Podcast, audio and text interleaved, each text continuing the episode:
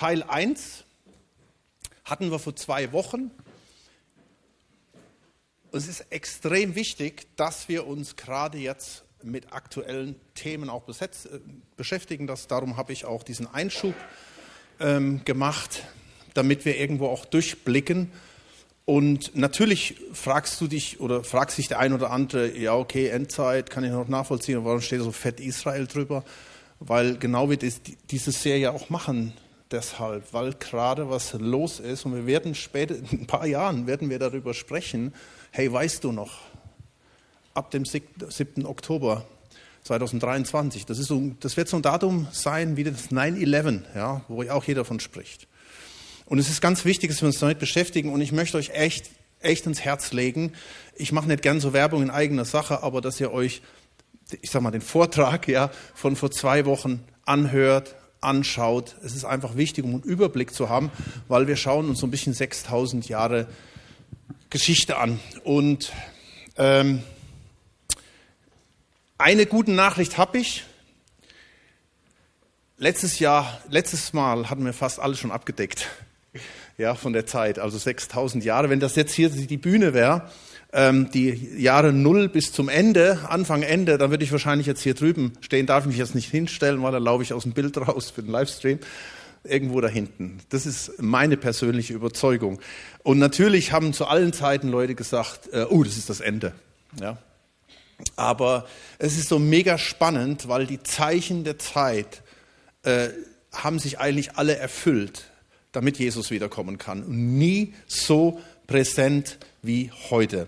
Und das möchte ich mit euch ähm, jetzt gemeinsam mal durchspeeden. Ich habe mir extra meine Uhr hier, eine Eieruhr hingelegt hier, damit äh, nicht so lang geht. Ähm, und diese Predigt werde ich auch nur heute Morgen halten. Heute Abend gibt es einfach was Kurzes. Wir haben heute Abend eine Taufe. Ja, und da sind neun Täuflinge bis jetzt und vielleicht kommen ja noch neun dazu. Und ähm, ihr dürft euch gerne noch nachher melden bei uns. Ähm, heute geht es von heute bis zum Ende. Und wie gesagt, Jesus sagt selbst in Offenbarung 22, Vers 13, ich bin das Alpha, das Omega, der Erste und der Letzte, Anfang und das Ende. Wir haben vor zwei Wochen ganz kurz zusammengefasst, damit er den Faden wieder äh, findet. Wir haben, findet, wir haben vom, vom Anfang gesprochen, da ging es um die Schöpfung, um den Sündenfall, da ging es darum, dass Gott sich ein Volk auserwählt hat, die Israeliten, heute die Juden, ähm, und verheißt ihnen in 1. Mose 1, Vers 12 Land und Segen, also Land, Same, Segen, so sagt man es immer, drückt es aus und geht mit dem Volk durch die Geschichte, durch das sogenannte Alte Testament oder auch den ersten Teil. Ganz wichtig für uns alle, weil dort sehen wir, was Gottes Intention ist. Leidenschaftliche Beziehung, ja, mit dir und mit mir. Äh, das Bild wird man ganz zum Schluss nochmal sehen.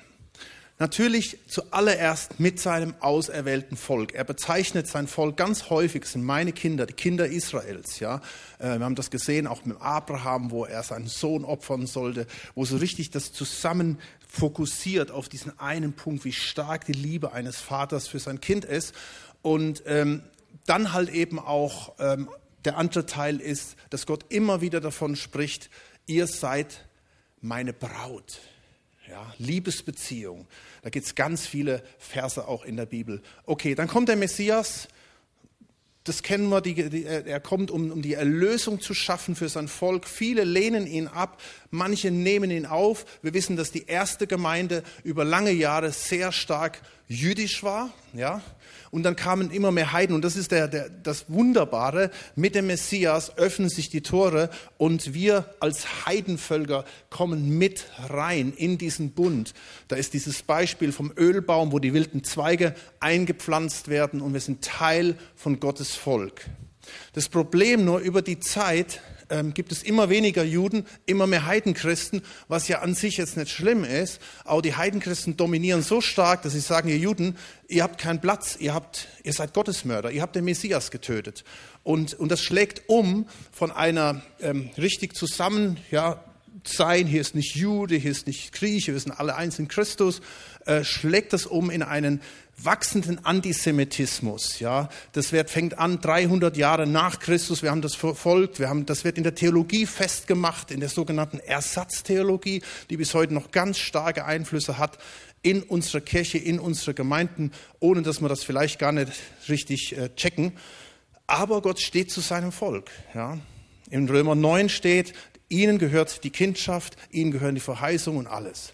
Und jetzt sehen wir seit 1948 etwas nie Dagewesenes. Wir sehen plötzlich, wie etwas passiert, wo alle gesagt haben, das wird nie passieren, dass die Juden nicht vernichtet werden, ja, wie es der Plan war, sondern die Juden zusammenkommen, wieder als Nation dastehen, sogar eine Todessprache lebendig wird, ja, Hebräisch, was es eigentlich lange Zeit als praktisch als tot galt, ja, und so viele Dynamik da reinkommt, dass es ganz, ganz spannend ist. Und das geht natürlich bis hin in die heutige Zeit. Hitler ist es nicht gelungen, oder den Nazis oder dem Deutschen Reich, ja, die Juden zu vernichten.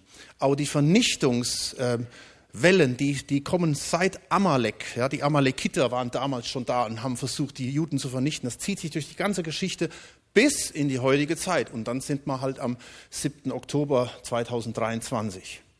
Ähm, nie wurden so viele Juden abgeschlachtet wie am 7. Oktober, nach der Shoah, nach dem Holocaust.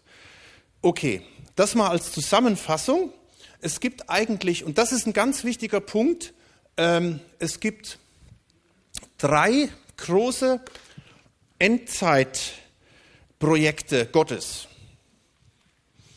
Das erste Projekt ist das Reich Gottes in und durch die Gemeinde. Das zweite Projekt ist die Verbreitung des Reiches Gottes, Mission. Und das dritte Projekt ist die Wiederherstellung und Erlösung Israels.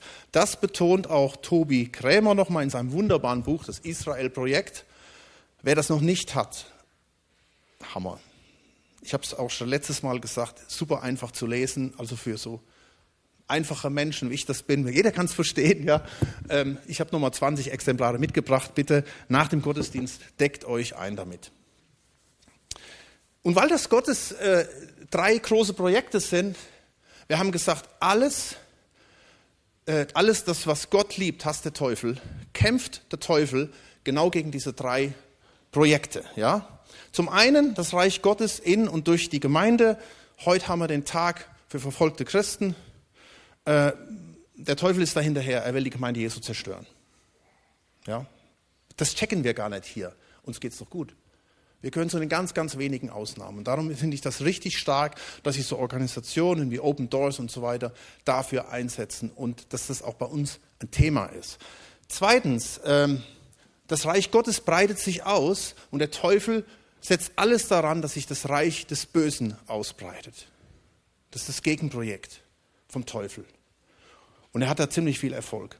Dann drittens die Wiederherstellung und Erlösung Israels, Judenvernichtung. From the river to the sea. Ja? Danke, Nancy. Habt ihr das mitbekommen? Es wurde ein Gesetz verabschiedet, äh, jetzt vom Innenministerium, dass dieser Satz ab sofort unter Strafe steht. Halleluja. Darfst du in Deutschland nicht mehr sagen. Ich finde das so klasse. Weil dieser Satz besagt Judenvernichtung. Was früher hieß Juden ins Gas, heißt heute from the river to the sea. Keine Juden mehr, judenfrei. Richtig krass, oder? Okay, jetzt schauen wir, jetzt stehen wir, jetzt stehen wir heute da. Also wie gesagt, es dauert nicht mehr lange, dann ist es wahrscheinlich alles vorbei. Ähm, Jesus vergleicht diese letzten Tage, in denen wir leben, also Endzeit hat eigentlich schon vor 2000 Jahren angefangen, äh, Jesus vergleicht das mit der Wehen, mit den Wehen einer Frau. Und Wehen sind ja nichts Schönes irgendwo, aber sie kündigen was Schönes an. Und ähm, er schreibt dann in, ich, ich gucke immer, dass ich so ein bisschen Matthäus 24 so parallel hier habe. Er sagt dann, das sind die Anfang der Wehen. Und eine Frau, die ein Kind erwartet, leidet unter den Wehen. Es gibt natürlich auch positive Vorzeichen. Ja? Wenn du zum Beispiel einen Ultraschall machst und da siehst du so Bilder von, von der Kleinen oder dem Kleinen und das ist so richtig stark. Wir haben das verfolgt bei unseren beiden Engeln. Ja? Da kriegst du immer die Bilder zugeschickt. Jetzt ist es eine Melone. Also die Melone ist erst eigentlich zum Schluss. Ja? Erst ist es, es wird immer größer, gibt es so Vergleichsbilder. Also richtig schön. Ja? Und so gibt es auch positive und negative Vorzeichen. Und ich gehe mit euch jetzt mal kurz durch die negativen Vorzeichen. Wie gesagt, eigentlich alles nur Überschriften, weil sonst würden wir morgen noch hier sitzen. Okay? Und ihr habt ja all Internet und alles Mögliche. Ihr könnt da richtig viel nachgoogeln. Ähm, Jesus wird von den Jüngern gefragt, sage uns, wann wird dies geschehen und was wird das Zeichen deiner Wiederkunft und des Endes des Reiches sein? Okay. Negative Zeichen. Das eine, Krieg und Terror. Mm, ihr werdet von Kriegen, Kriegs, das steht in Matthäus 24,6, ihr werdet aber von Kriegen und Kriegsgerüchten hören, habt Acht, erschreckt nicht, denn dieses alles muss geschehen, aber es wird noch nicht das Ende sein, denn ein Heidenvolk wird sich gegen das andere erheben und ein Königreich gegen das andere. Und jetzt sagst du, Krieg gab es schon immer. Und wahrscheinlich im 30-jährigen Krieg haben die Leute auch gesagt, oh, Jesus kommt wieder. Und eine Vermehrung, naja, okay, man hat doch einen Eindruck gehabt, es geht alles zurück. Tatsächlich haben sich besonders innerstaatliche Konflikte und, und Bürgerkriege sehr stark entwickelt, sage ich mal, vermehrt. Aber eins, was sich ganz stark vermehrt hat, ist Terror. Ähm, und wenn hier heißt, ihr werdet hören und sehen von Kriegen und Kriegsgeschrei, glaube ich persönlich, ähm, da geht es nicht unbedingt um die Quantität, der, der Kriege, sondern es geht um etwas, es hat es noch nie gegeben. Das siehst du jetzt im, im Krieg im Gaza. Jeder von euch sieht aktuell Bilder und immer die, die er gern sehen will, ja, die, die scrollst du bei Instagram oder was auch immer, direkt von der Front, als wärst du mittendrin. Das gab es noch nie. Jeder ist mit dem Handy verbunden. Also diese, dieses äh, Tsunami-mäßige äh, Erweitern oder was auch immer, jeder hat es vor sich. Und das hat so noch nie gegeben. Und dann die Qualität der Kriege. Wenn es hier heißt, ein Königreich wird sich gegen das andere erheben, das ist Krieg. Krieg ist, wenn eine militärische Macht gegen eine andere kämpft. Das ist Krieg. Aber was jetzt passiert ist, dass Menschen in Zivil, ja, die ganz bewusst Zivilisten attackieren und abschlachten und das medial wirksam verkaufen. Das hat, das ist, das hat so, ja, das hat es auch immer gegeben, aber das gezielt zu machen, und das ist halt eine ganz andere Dimension des Krieges. Wir hatten ja auch mal so eine Terrorwelle bei uns Anfang der 70er äh, bis in die 80er, und das ist richtig fatal und das erlebst du halt. Oder Katastrophen, ja, nur mal das kurz angesprochen. Äh, Matthäus 24, Vers 7. Und es werden hier und dort Hungersnöte sein, Seuchen und Erdbeben geschehen. Dies alles ist der Anfang der Wehen. Auch hier ähm, jetzt könnte ich aufzählen statistisch, äh, wie viel mehr Katastrophen gibt es wie vor 100 Jahren. Ich glaube einfach dieses ähm, Inflationäre, was du auf deinem Handy hast, das ist so krass. Und das macht auch vielen der jungen Generation Angst. Gen Z, ja, Gen Z lebt mit dem, mit dem Ding hier. Ja, und du siehst ständig die Sachen und das macht Angst.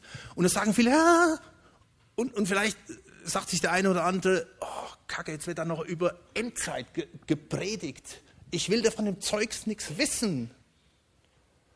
Und das ist, ist halt eben das, was wir sehen, mehr und mehr. Und das macht Angst. Und das soll nicht der Fall sein.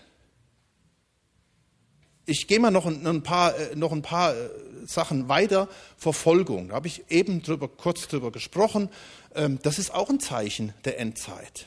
Matthäus 24, 9, dann wird man euch der Drangsal preisgeben, euch töten. Ihr werdet gehasst werden von allen Heidenvölkern um meines Namens willen. Und dann werden viele Anstoß nehmen, einander verraten, einander hassen. Das haben wir heute live in vielen, vielen Ländern. Und darum ist es so cool, dass heute so viel auch gebetet wird, auch gerade für die verfolgte Kirche, für die verfolgten Christen weltweit. Der Teufel hasst was Gott liebt. Dann Verführung. Und es werden viele falsche Propheten, heißt es Matthäus 24, 11, auftreten und werden viele verführen. Lukas 21, Vers 8 ergänzt, die Zeit ist nah, lauft ihnen nun nicht nach.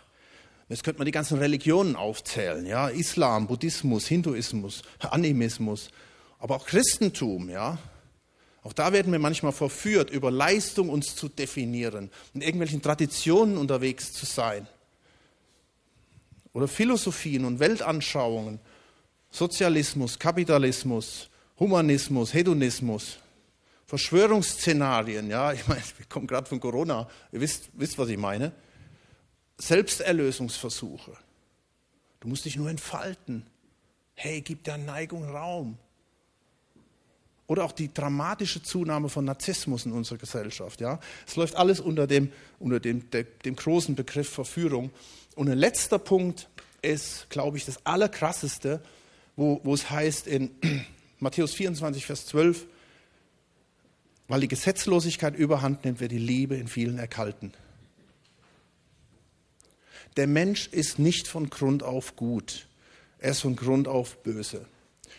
Und und wir können nicht lieben aus eigener Kraft. Wir brauchen die Liebe Gottes. Wir brauchen die Agape-Liebe, die in uns reinkommt, um die weiterzugeben. Und das, das ist, ist ein ganz wichtiger Aspekt, den wir, den wir haben, den wir brauchen. Und heute ist Liebe oft nur noch in so einer homöopathischen Dosis vorhanden, ja, so, so ein bisschen Sirup-Liebe und mit viel Wasser äh, zugeschüttet. Da kommen wir zum Schluss dann nochmal drauf zu sprechen. Das sind so ähm, einige oder die meisten der negativen Vorzeichen. Und da sehen wir, wow, ist ja eigentlich alles da. Es gibt aber noch drei positive Vorzeichen. Und da sind wir wieder bei, bei dem Generalthema, wo ich vorhin gesagt habe, es gibt drei Megaprojekte von Gott. Das eine positive Vorzeichen ist das Reich Gottes in und durch die Gemeinde. Das ist das, was wir hier heute Morgen haben. Die Gemeinde Jesu, das ist so was Starkes. Johannes hat vorhin erzählt, oh, wir haben so eine coole Zeit miteinander gehabt. Ja? Und es ist so schön, wenn die Gemeinde zusammenkommt und du erlebst, wie Gottes Geist wirkt. Das Wunder der Gemeinde, die Liebe, die sich entfalten kann, Erweckungen, die es weltweit gibt, besonders am, auf einem südlichen äh, Kugel, Erdkugel. Oder die Entdeckung des Heiligen Geistes. Das ist etwas, ein Phänomen, was früher so nicht da war. Oder das Vaterbild, dass wir Gott als Vater anbeten, das gab es so vor, vorher nicht. Das sind wirklich alles Dinge, die, die sehr stark gekommen sind. Nur mal die letzten 150 Jahre, ja. Äh, Entstehung der Heiligungsbewegung, Erweckungen, Pietismus, Freikirchen und natürlich auch charismatische Aufbrüche, wo man sich öffnet für das Wirken vom Heiligen Geist. Das ist ein positives Vorzeichen und das erleben wir in der heutigen Zeit und auch natürlich in diesem Miteinander. Da wirkt natürlich auch wieder das Internet und die sozialen Medien positiv. Ja, das können wir richtig so reinstreuen, wie die Gemeinde Jesu da ist und natürlich zweitens sich auch verbreitet. Rasant die Verbreitung des Reiches Gottes, positive Vorzeichen, Mission. Matthäus 24, 14. Und dieses Evangelium vom Reich wird in der ganzen Welt verkündigt zum Zeugnis für alle heiligen Heidenvölker. Und dann heißt es später, und dann wird das Ende kommen. Nie war das so wie heute. Und es passiert mehr, als wir ahnen. Ich habe vor ein paar Tagen gehört, und ähm, das hat auch der Christian, glaube ich, hier gesagt, als er hier gepredigt hat. Äh, laut einer Studie gibt es 1,2 Millionen Christen im Iran. Habt ihr richtig gehört? Im Iran. Also jetzt nicht Deutschland und hier frommes Ding, sondern im Iran. In China sieht es ähnlich aus. Das ist so krass, was da passiert. Im Untergrund. Darum beten wir halt für Menschen, dass sie sich bekehren. Das, das ist ey, Wahnsinn. Unter diesem Druck. Und was da so an die Oberfläche kommt, ja, wenn wir das manchmal sehen in den Nachrichten, ja, das interessiert ja eigentlich gar keinen mehr hier. Ja? Aber wenn du siehst, wie, wie Menschen, wie Frauen auf die Straße gehen, wie sie ihr Kopftuch von sich äh, werfen und sagen, hey, wir, äh, wir haben Mut, ja, und wie das unterdrückt wird. Und da, kann, da können die Schiiten machen, was sie wollen. Es breitet sich immer mehr aus. Ja? Und da können sie noch so eine, äh, ich weiß nicht, ob ihr das wisst, am Maidan, Maidan äh, Philistin, Palästina-Platz in Teheran gibt es eine Uhr, die zählt die Restlaufzeit von Israel. Die läuft runter auf Null. Es wird gefeiert. Was Gott liebt, hasst der Teufel. Und auch seine Gemeinde wird extrem verfolgt. Lass uns für den Iran beten. Lass uns für die Menschen dort beten. Lass uns beten, dass dieses Mullah-Regime abdanken muss und dass Gott durchbricht. Ja, und das äh, natürlich wird die Bibel auch übersetzt in vielen Sprachen. Wir haben ja hier äh, den Alex und die Nelly Jeske am Start, ja, die dafür sorgen. Nie wurde so viel Bibel übersetzt. Wir wissen nicht, wann der Zeitpunkt da ist, wenn alles, wenn alle es gehört haben. Ja, wie gesagt, auch durchs Internet passiert ja viel, viel mehr, wie wir nur erahnen können.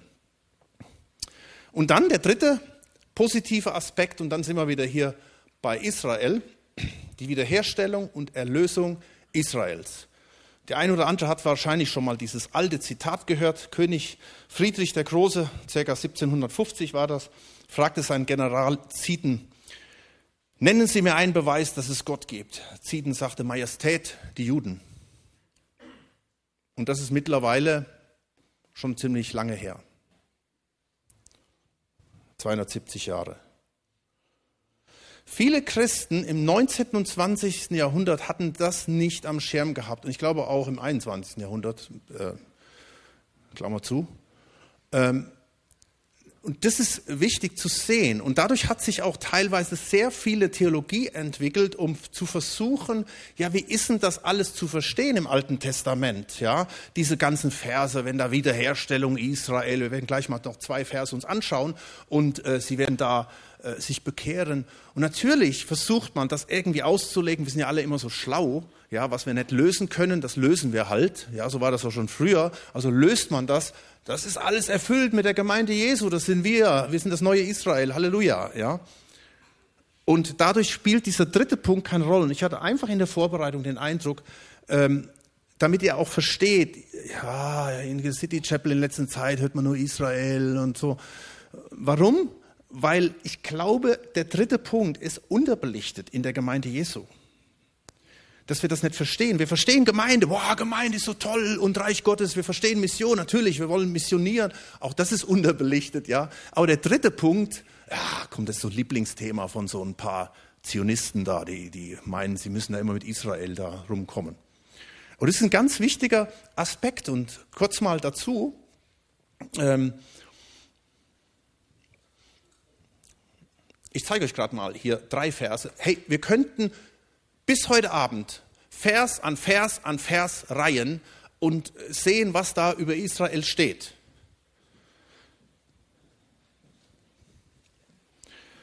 Ähm, da heißt es zum Beispiel in 5. Mose 30, Vers 3, so wird der Herr, dein Gott, dein Geschick wenden, Israel, Juden, und sich über dich erbarmen und wird dich wieder sammeln aus allen Völkern, wohin dich der Herr, dein Gott, zerstreut hat. Jesaja 43, Vers 5, fürchte dich nicht, denn ich bin mit dir.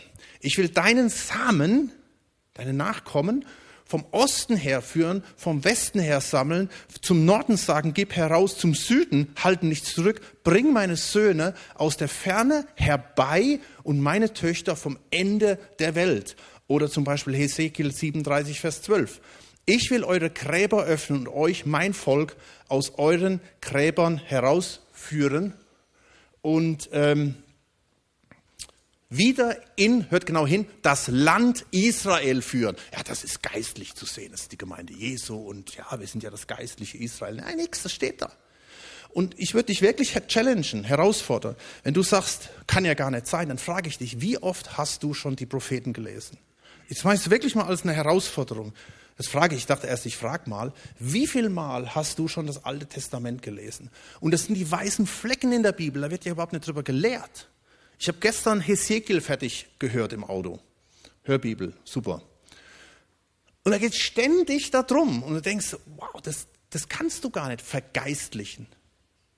Ja? Und zu sehen, das gehört dazu. Okay. Und dann kommt das Ende. Nach diesen ganzen ich zeige es nochmal kurz, ja, nach diesen ganzen, ne, ich zeige es nicht kurz, dann muss ich das alles wieder zurückscrollen. Ähm, dann kommt das Ende. Und das Ende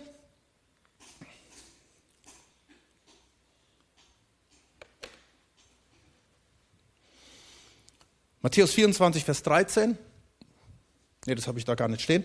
Ähm, da steht auf jeden Fall, wer aber aushält bis ans Ende, der wird gerettet werden. Oder Matthäus 24, Vers 14, und dann wird das Ende kommen. Und dann kommen diese Verse, die hier stehen. Wenn diese Dinge, die wir gerade gehört haben, zu geschehen beginnen, richtet euch auf und fasst, auf, fasst Mut. Oder an anderen Stelle steht, wendet euren Blick nach oben zu Jesus, denn eure Erlösung naht. Oder 2. Petrus 3, Vers 13, wir warten auf den neuen Himmel und die neue Erde, die Gott versprochen hat, die neue Welt, in der Gerechtigkeit regiert. So, und ich zeige euch jetzt mal nur auch mal ein paar, äh, drei große Themen. Ähm, wie gesagt, wir können dann ins Detail gehen. Wenn du ins Detail gehen willst, wir haben mal 2013 durch die Offenbarung gelehrt ein halbes Jahr lang. Wer waren dann schon dabei gewesen? Ja, doch, einige. Und äh, können wir auch gern nochmal machen, ja, aber äh, ja, das war schon echt eine Challenge. Ähm, aber nur mal so zwei Themen rausgegriffen und äh, da zeige ich euch nochmal ein Bild, um das ein bisschen zusammenzufassen, weil das wird sonst viel zu weit führen. Ich glaube, die Wiederkunft Jesu teilt sich auf in zwei große Blöcke. Das eine ist die sogenannte Entrückung. Ja? Dazu lese ich euch mal vor 1. Thessalonicher 4, Vers 15. Denn das sagen wir, schreibt Paulus an die Thessalonicher, euch in einem Wort des Herrn, wir, die wir jetzt leben und bis zur Wiederkunft des Herrn übrig bleiben, werden den Entschlafenden nicht zuvorkommen. Denn der Herr selbst wird, wenn der Befehl ergeht und die Stimme des Erzengels und die Posaune Gottes erschallt vom Himmel herabkommen. Okay, hört sich nach Wiederkunft an, oder? Ähm, und die Toten in Christus werden zuerst auferstehen. Danach werden wir, die wir leben und übrig bleiben, zusammen, also gleichzeitig in einem Moment, mit ihnen entrückt, werden in den Wolken zur Begegnung mit dem Herrn in die Luft. Ja, hier. Keine Ahnung, wie das abläuft. Steht da. Äh, Harpazo steht da, entrückt catched away, catched up, also nicht Ketchup, sondern plucked, pulled, take, also gezogen. Und so werden wir beim Herrn sein alle Zeit. Und dann heißt es so, tröstet euch einander mit diesen Worten. Heißt, no worry, es kann nur besser werden. Und diese Wiederkunft Jesu ähm, wird uns dann noch erklärt, unter anderem, wenn jemand zu euch sagen wird, Matthäus 24, 23, siehe, hier ist der Christus oder dort, so glaubt nicht. Denn wie der Blitz vom Osten ausfährt und bis zum Westen scheint, so wird auch die Wiederkunft des Menschensohnes sein. Und wisst ihr, und das ist Happy End für alle, die an Jesus glauben. Amen.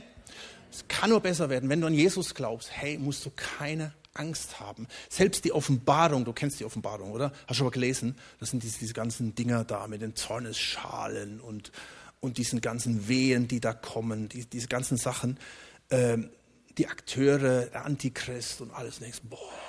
Und wir haben damals, als wir die Offenbarung gelehrt haben, immer die zwei Seiten angeschaut und gesagt, schau dir das an. Wenn du Jesus nicht kennst, wenn du nicht mit Gott unterwegs bist, dann schau dir das an. Nämlich spätestens, wenn du es gelesen hast, sagst du, Jesus, ich brauche dich. Wenn du Jesus kennst, dann heißt es am Anfang der Offenbarung, ermutigt euch dadurch weil die Gemeinde zu ihm entrückt wird. Wir haben eine wunderbare Zukunft. Wir müssen uns nicht niedermachen lassen, sage ich, von all diesen Dingen, die Zornesschalen, die, die, die, all die Not, die über diese Welt kommt, auch das Gericht Gottes, was kommt und wo es ganz unterschiedliche Endzeitszenarien gibt. Ja, ich habe euch ähm, hier mal, also ich müsste es jetzt nicht studieren und so, aber macht das studiert das mal zu Hause. Ihr habt da äh, ganz verschiedene Dinge, die da über die Welt kommen. Und wir haben tatsächlich damals mal ähm, auch das mal so eingeteilt. Das ist, es gibt, wie gesagt, unterschiedliche Endzeitszenarien. Und wir haben dieses eine Endzeitszenarium genommen, dass wir, dass wir das so ausgelegt haben, ja, die Gemeinde wird entrückt, dann gibt es sieben Jahre der Trübsal, da passieren alle diese Dinge und dann kommt Jesus final zurück und dann kommt noch das tausendjährige Reich und so weiter. Wie gesagt, würde jetzt zu weit führen und es gibt auch tatsächlich unterschiedliche Sichtweisen dafür. Ähm, wir haben diese hier uns angeschaut, die ist ziemlich bekannt. Ähm, da seht ihr das halt eben an einer bestimmten Stelle, wie die Gemeinde entrückt wird und dann nach einer Zeit kommt Jesus sichtbar zurück für alle und wie sich das aufteilt. Ähm, da seht ihr auch Israel wieder, im, das Gott dann Plan hat, das schauen wir uns jetzt gleich nochmal an und dann wird das Ende kommen. Also immer wieder kommen diese Punkte da rein in diese ganzen Endzeit-Szenarien, Wiederkunft Jesu, Israel als Nation, der Antichrist, die Trübsalzeit, tausendjähriges Reich, äh, der Tempel, der gebaut wird. Da ist im Hesekiel 47 auch ganz stark die Rede davon, da wird das in allen Details erklärt. Und dann natürlich das Endgericht und dann nachher Himmel, Hölle. Ganz simpel eigentlich um nur zu sagen, die Welt hat einen Anfang und die Welt hat ein Ende. Gottes Plan mit jedem Menschen ist das Happy End. Gott will, dass alle Menschen gerettet werden und diese Wahrheit in sich einnehmen. Das ist mit dem Grund, warum ich, warum ich Pastor bin. Ja? Einfach zu sagen, hey, es gibt Good News, es gibt Rettung. Rettung aus, dieser, aus all dem Bösen, Rettung aus der Sünde, Rettung aus der Verlorenheit, Rettung aus dem Hass und Rettung vom ewigen Tod. Rettung vom Tod. Jeder Mensch hat im Grunde genommen tiefe, tiefe Angst vom Tod und das verdrängen wir megamäßig. Und gestern Abend steht, steht ein weiterer Nachbar bei uns an der Türe, ja, und er sagt, äh, hey, weißt du was von dem Nachbar XY? Ich habe da jetzt nichts mehr mitbekommen. Der ist gar nicht da und haben rumtelefoniert und er ist tatsächlich im Krankenhaus. Und dann sagte dieser Nachbar, boah, im letzten Jahr sind mindestens fünf Leute in meinem Umfeld gestorben. Das ist so tragisch, ja, und da merkt man die Endlichkeit des Lebens. Er war dann aber auch schnell weg, ja. Ähm, aber das, versteht ihr, man verdrängt das, will dann aber auch nicht so richtig drüber reden. Aber die Good News ist, hey, hier ist ein Erlöser, hier ist ein Jesus, der will uns erlösen. Der ist gekommen, um uns zu erlösen, um uns neues Leben zu geben.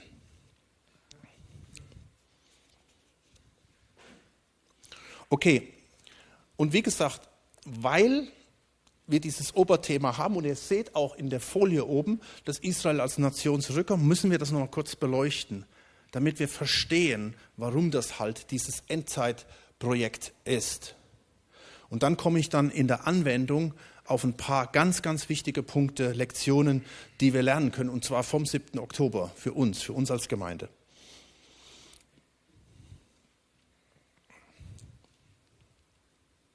Also, wir haben letzt, vor zwei Wochen Israel begleitet in diesem ersten Teil und haben das alles gesehen, wie das läuft. Es kam eine Frage, und ich glaube, die Frage stellen sich manche. Ja, wie ist denn das, wenn du sagst, die Juden sind Gottes verheißenes Volk? Heißt es, dass alle Juden errettet sind? Äh, nee, habe ich nicht gesagt. Brauchen sie Jesus? Ja, sie brauchen Jeshua HaMashiach. Das sehen sie sich auch nach, weil sie denken, er war noch nicht da. Ja?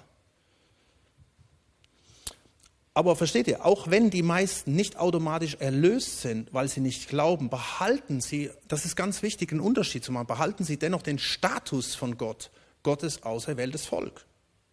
Das ist der Punkt. Versteht ihr? Ähm, das ist entscheidend.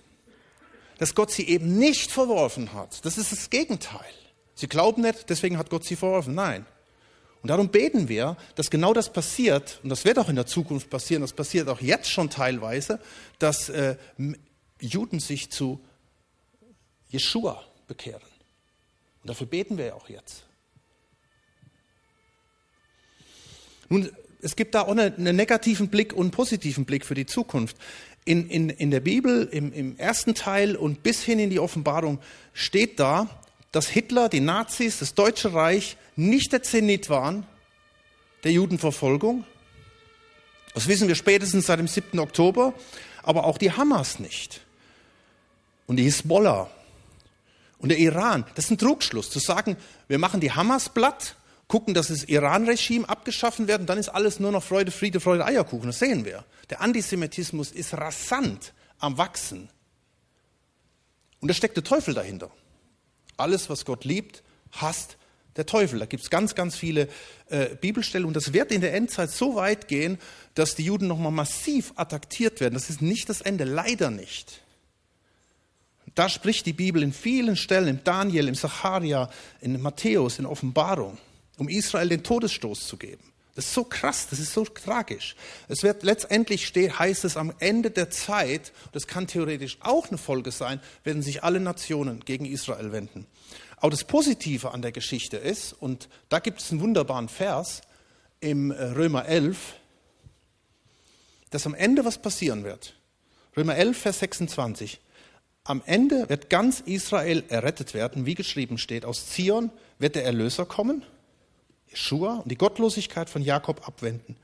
Und das ist mein Bund mit ihnen, wenn ich ihre Sünden wegnehmen werde. Das ist Gottes Plan. Versteht allein schon aus dem Grund zu sagen, Gott ist fertig mit den Juden. Ja, wird irgendwann mal später was kommen. Nein, Gott hat sie nach wie vor am Schirm. Und das ist Gottes Plan. Und vielleicht ist das, was sich gerade entfaltet, die Not, auch der Hass gegen die Juden, vielleicht auch für Juden, auch für säkulare Juden, die genauso gottlos unterwegs sind wie unsere Nation, viele ein Punkt zu sagen, wir wenden uns wieder an Gott. Wir suchen ihn. Boah, das wäre echt stark. Im Hesekiel 37, und dann bin ich eigentlich schon fertig mit, den, mit diesen theologischen Ausführungen, äh, da heißt es im Hesekiel 37, Vers 14, und das steht hier ganz dick oben am Eingang von Yad Vashem.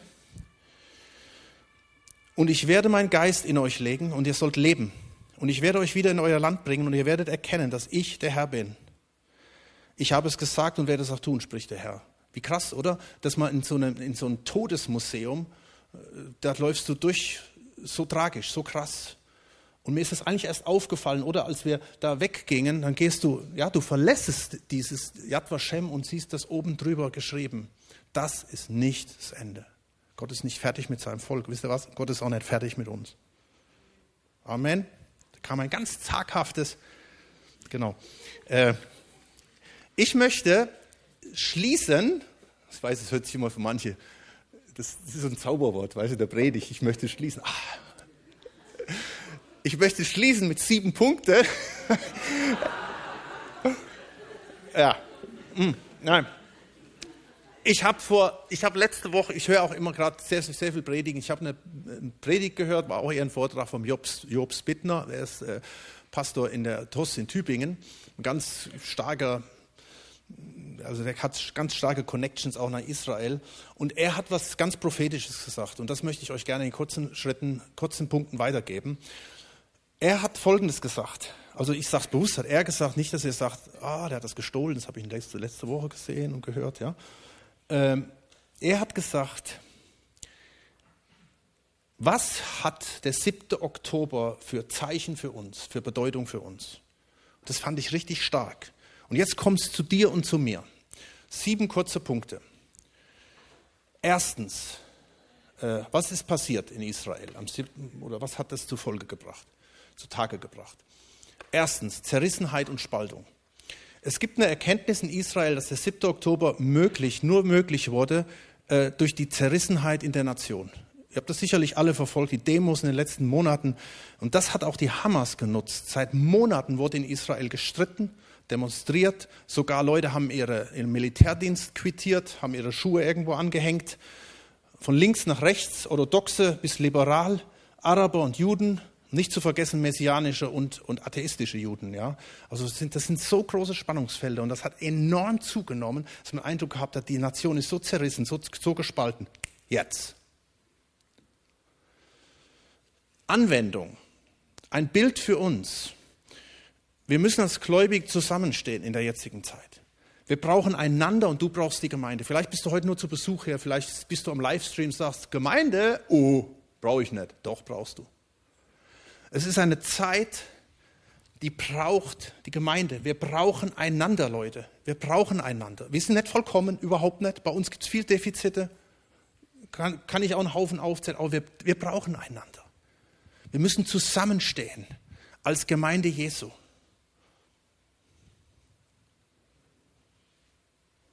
das ist kein Pillepalle. Wir dürfen uns auch nicht über Pillepalle streiten, über irgendwelche, ja, sondern es geht um Wesentliches. Punkt eins. Punkt zwei. Trügerische Sicherheit. Vor 50 Jahren auf den Tag genau wurde Israel am Yom Kippur-Tag überfallen, 1973.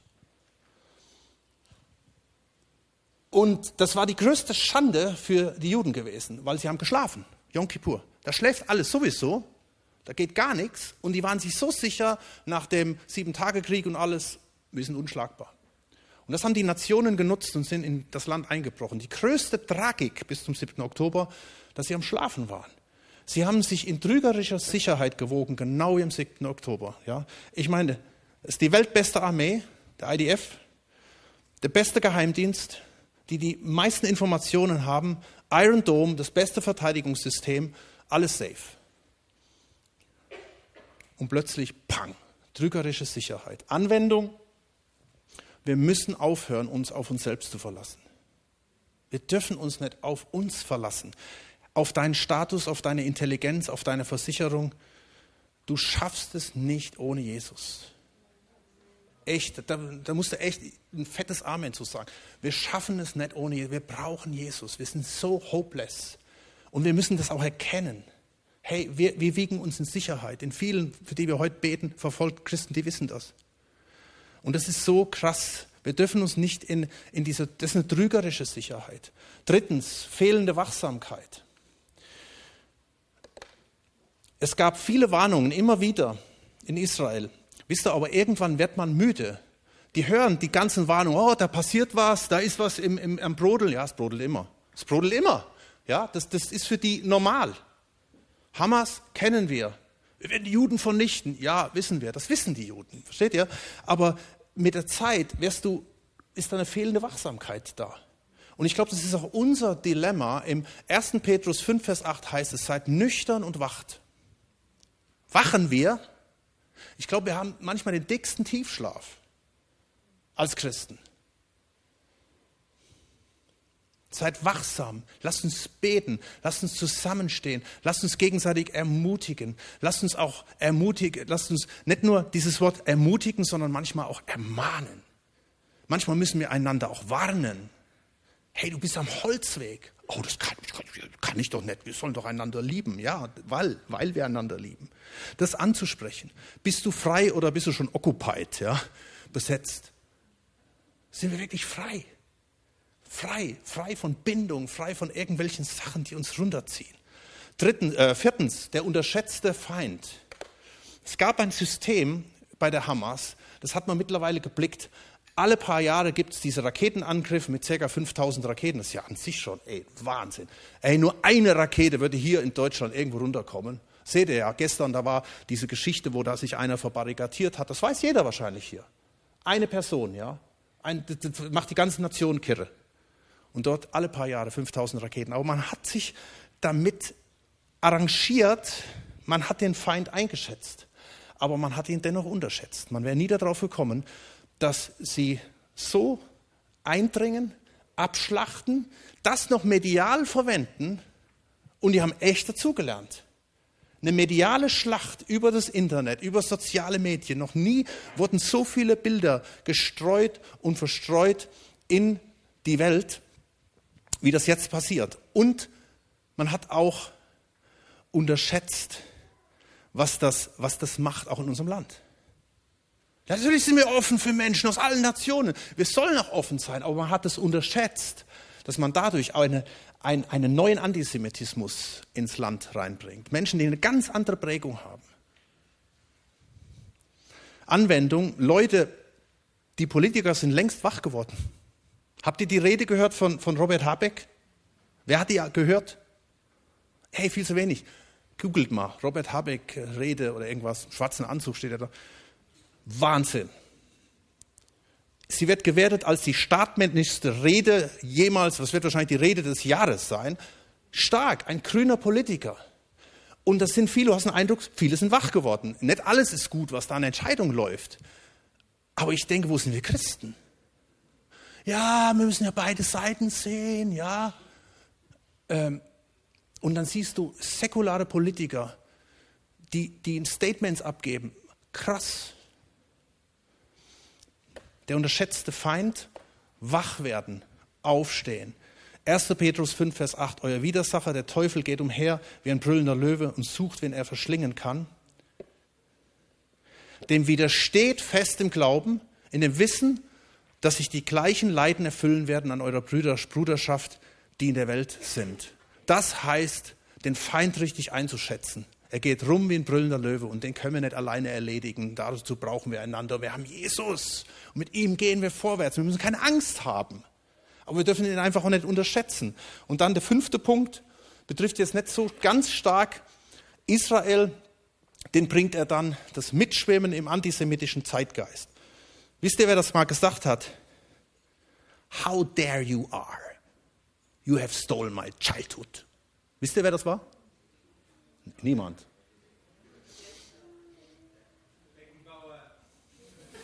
Yes, Beckenbauer. Äh, vor einigen Jahren äh, hat Greta Thunberg eine ganze Generation mobilisiert mit dieser Rede. Wirklich, eine ganze Generation. Sie hat Millionen von Followern. Ganze Schulklassen mussten auf die Freitagsdemo pilgern. Doch für sie gehört zum Beispiel der Klimawandel, Klimagerechtigkeit genauso zur Agenda wie Free Palestine. Das ist so krass, wenn du jetzt mal die Seiten anguckst, wie, wie, was da passiert, und alle schwimmen ein Stück weit mit, ja. Und ich höre das nicht auf zu sagen, der Anti-Israelismus, der nach dem 7.10. nur drei Wochen später, am Anfang war große Solidarität da, der über unser, unser, unsere Welt schwappt, ist der neue Antisemitismus, der Anti-Israelismus und der wird zunehmen. Und da einfach, ihr müsst nicht mal mit übereinstimmen, was ich sage, aber setzt euch damit einfach auseinander. Ähm und ich glaube grundsätzlich, nicht nur bei dem Thema, sondern grundsätzlich, wir müssen wieder mehr Mut haben, Flagge zu zeigen für unseren Glauben, für unser Bekenntnis, für Jesus und einstehen dafür. Und dazu gehört auch der sechste Punkt, die Macht von Gottes Wort. Jobs Bittner sagt, interessanterweise äh, wird jetzt gerade in Israel in den Synagogen auf der Straße, an der Front das Wort Gottes ausgesprochen. Wir haben eben das Schma Israel zum Beispiel gehört, wo man natürlich hofft, dass es nicht nur was Traditionelles ist. Aber das Wort Gottes hat Kraft. Und das muss es bei uns wieder ganz neu haben. Ich glaube, das ist ganz wichtig, die Macht des Wortes. Du hörst so viel Negatives, Zerstörerisches, vielleicht auch über dein Leben ausgesprochen. Und da ist es ganz wichtig, dass du das Positive hast, nämlich das Wort Gottes, das Wort der Erlösung. Du musst deine Bibel kennen, dich damit auseinandersetzen. Welchen Stellenwert hat die Bibel? Und dann das Letzte, die Opfer-Täter-Umkehr. Die 1400 abgeschlachteten Menschen am 7. Oktober, unter anderem Babys und Kleinkinder in ihren Betten und die 240 Geiseln, ein nie dagewesener Genozid an den Juden seit der Shoah, nur weil sie Juden sind. Nur weil sie Juden sind.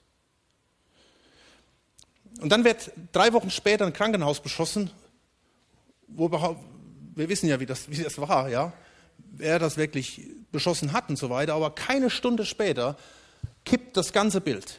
Die Straßen sind voll und alles und das löst ein weltweites Ding aus und, und man, das kippt bis hin zum UNO-General äh, Guterres. Und ein typisches Modell, um Schuld zu verstecken, ist die, ist die Umkehr von Opfer und Täter. Die Mörder werden zu Opfern und Israel wird zum Täter, wie das schon immer war. Ja, aber man kann doch nicht, ja. Aber man sieht nicht das Gesamtbild, was da passiert. Das, das, das ist so. Krieg ist immer eine ganz, ganz schwierige Geschichte. Beim Krieg, bei Krieg gibt es Tote. Ja? Die Anwendung für uns, ähm, ich glaube, es ist für uns ganz persönlich wichtig, weil wir schnell auch in so eine Opferrolle reinkommen. Für uns ist es wichtig als Übertragung, äh, dass wir in all dem zu Gott schreien, uns vor Gott demütigen, mit all den Dingen, die uns vielleicht auch nachgesagt werden. Ich hatte vor kurzem ein Gespräch mit einem Pastor, dem Machtmissbrauch vorgeworfen wurde. Er sagte was Interessantes. Er sagt, die Antwort ist nicht, die Opferrolle einzunehmen, sondern Demut. Und das gilt natürlich für Opfer und Täter. Und das ist der Schlüssel für Erweckung. Und ich glaube, das ist der Schlüssel auch für uns als Volk Gottes, als Nation, dass wir uns zu ihm hinwenden. Wenn mein Volk, über dem mein Name ausgerufen ist, wenn sie sich demütigen, wenn sie Gott suchen, wenn sie beten, wenn sie umkehren von ihren bösen Wegen, dann werde ich vom Himmel her hören. 2. Gründer 7, Vers 14, 2. Chronik 7, Vers 14. Werde ich vom Himmel her holen, werde ihr Land heilen und werde es wieder auferbauen. Das ist das Gebot der Stunde für uns als Menschen, die Jesus kennen. Amen. Und da möchte ich euch jetzt einladen, einfach mal aufzustehen mit mir.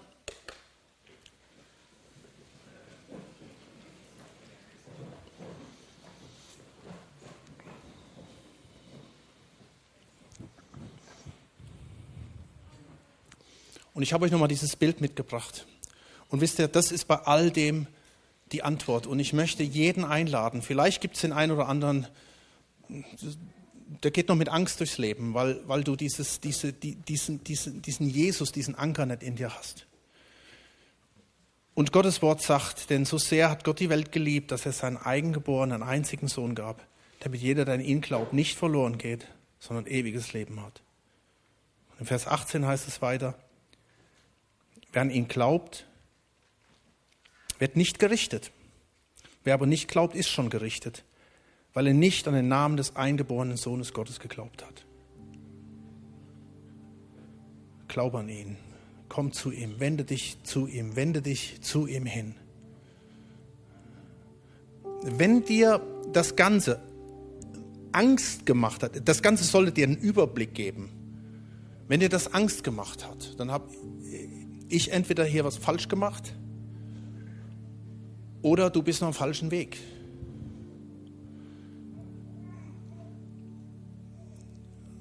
Denn er ist gekommen, um neues Leben zu schaffen, Erlösung zu geben und dir eine völlig neue Perspektive zu geben.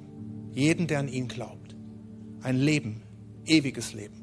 Und wenn jetzt von einem auf anderen Moment dein Leben aufhört, also du hast ja auch einen persönlichen Anfang und Ende, und du glaubst an Jesus, dann es geht nicht besser, dann bist du bei ihm in der Herrlichkeit. Und vielleicht betest du das dann einfach mit, sagst, Herr Jesus, ich brauche dich. Ich habe bis jetzt mein Leben ohne dich gelebt. Ich bekenne dir meine Schuld und meine Sünde. Ich komme mit dieser ganzen Last nicht zurecht und bring dir mein Leben. Komm in mein Herz vergib meine Schuld und meine Sünde. Und ich lade dich ein, dass du alles neu machst. Und ich möchte dir komplett alles anvertrauen. Mein Körper, meine Seele und mein Geist. Und ich will dieses Leben haben. Leben im Überfluss, das ewige Leben. Und nicht mehr länger für mich selbst leben und da sein, sondern auf dich schauen. Und Herr, für uns alle, hilf uns, dass wir einfach diese, diese sieben Punkte für unser Leben beherzigen. Wir wollen an dir festhalten. Wir sehen das an diesem einen Beispiel jetzt, wie schnell ein Mensch überwältigt werden kann oder eine ganze Nation. Und darum wenden wir uns an dich. Du bist der Anfang und das Ende, du bist aber auch der Herr. Wir rühmen deinen Sieg und dein Blut. Wir glauben an dich, wir glauben an den, der den Tod überwunden hat, der Bindung löst in Jesu Namen. Das tust du gerade jetzt. Wir wollen jetzt noch mal eine Zeit haben, wo wir Gott anbeten. Und ich möchte dich an, einladen, ähm, zum Gebet zu kommen. Du kannst hier nebenhin kommen oder hier hinkommen. Da stehen ein paar Beter für dich bereit und lass uns so Gott anbeten.